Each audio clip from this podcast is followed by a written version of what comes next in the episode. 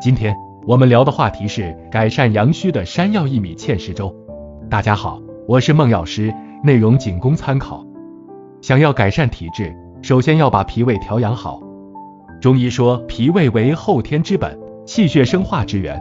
如果脾胃不好，吃下的东西不能很好的吸收，或腹泻，或便秘，或不生精微而生痰涎，或不长气血而长赘肉。所谓虚不受补，根本无法改善体质，只能是增加了脾胃的负担，更不用说补气血了。不管是衰弱高龄的老人，先天不足的幼儿，还是身染重病的患者，山药薏米芡实粥都会给你最大、最贴心的帮助。因为山药、薏米、芡实是不需要支出额外的气血，就能直接提供给我们气血的良药美食。山药性甘平，气阴凉补，补气而不壅滞上火，补阴而不助湿滋腻，为培补中气最平和之品，历来就被众医家大加赞誉。《本草纲目》云：益肾气，健脾胃，止泻痢，化痰涎，润皮毛。清末大医家张锡纯在其医学专著《医学中中参西录》中，曾屡用大剂量生山药一味，治疗了许多诸如大喘欲绝、滑泻无度等危急重症。山药也叫淮山，药用时通常要干燥切片，药店有炒山药和生山药两种，建议用干燥后的生山药较好。其次是薏米。其性微凉，最善利水，不致耗损真阴之气。凡湿盛在下身者，最宜用之。体内有湿气，如积液、水肿、湿疹、脓肿等，与体内浊水有关的问题，都可以食用薏米。但是脾胃过于虚寒、四肢怕冷较重的人不太适合。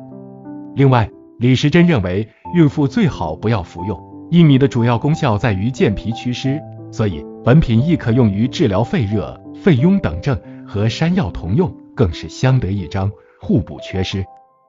山药、薏米皆清补脾肺之药，然单用山药，久则湿于黏腻；单用薏米，久则湿于淡渗，为等分并用，乃久服无弊。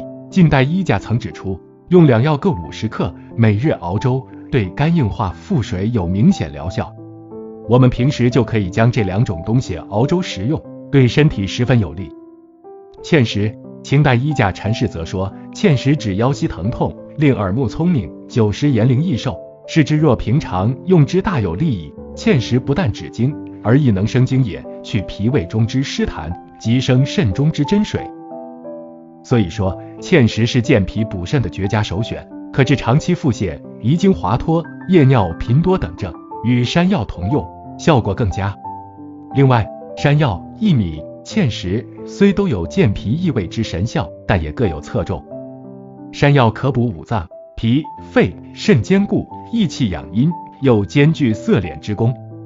薏米健脾而清肺，利水而益胃，补中有清，以祛湿浊见长。芡实健脾补肾，止泻止遗，最具收敛固脱之能。也可将山药打粉熬粥，再加入大枣，以治疗贫血之症，疗效显著。遗憾的是。有些人却无法得到山药薏米芡实粥的帮助，如体内浊气太多的人，喝完此粥必饱胀难消；肝火太旺的人必胸闷不适；淤血阻滞的人必疼痛加剧；还有惊哭血燥、风寒时喘、小便短赤、热结便秘者都不适宜。或者有些人就是不喜欢此粥的味道，勉强喝对吸收也不好，还是应该寻找更适合自己的食补良方。今天的内容我们先讲到这儿。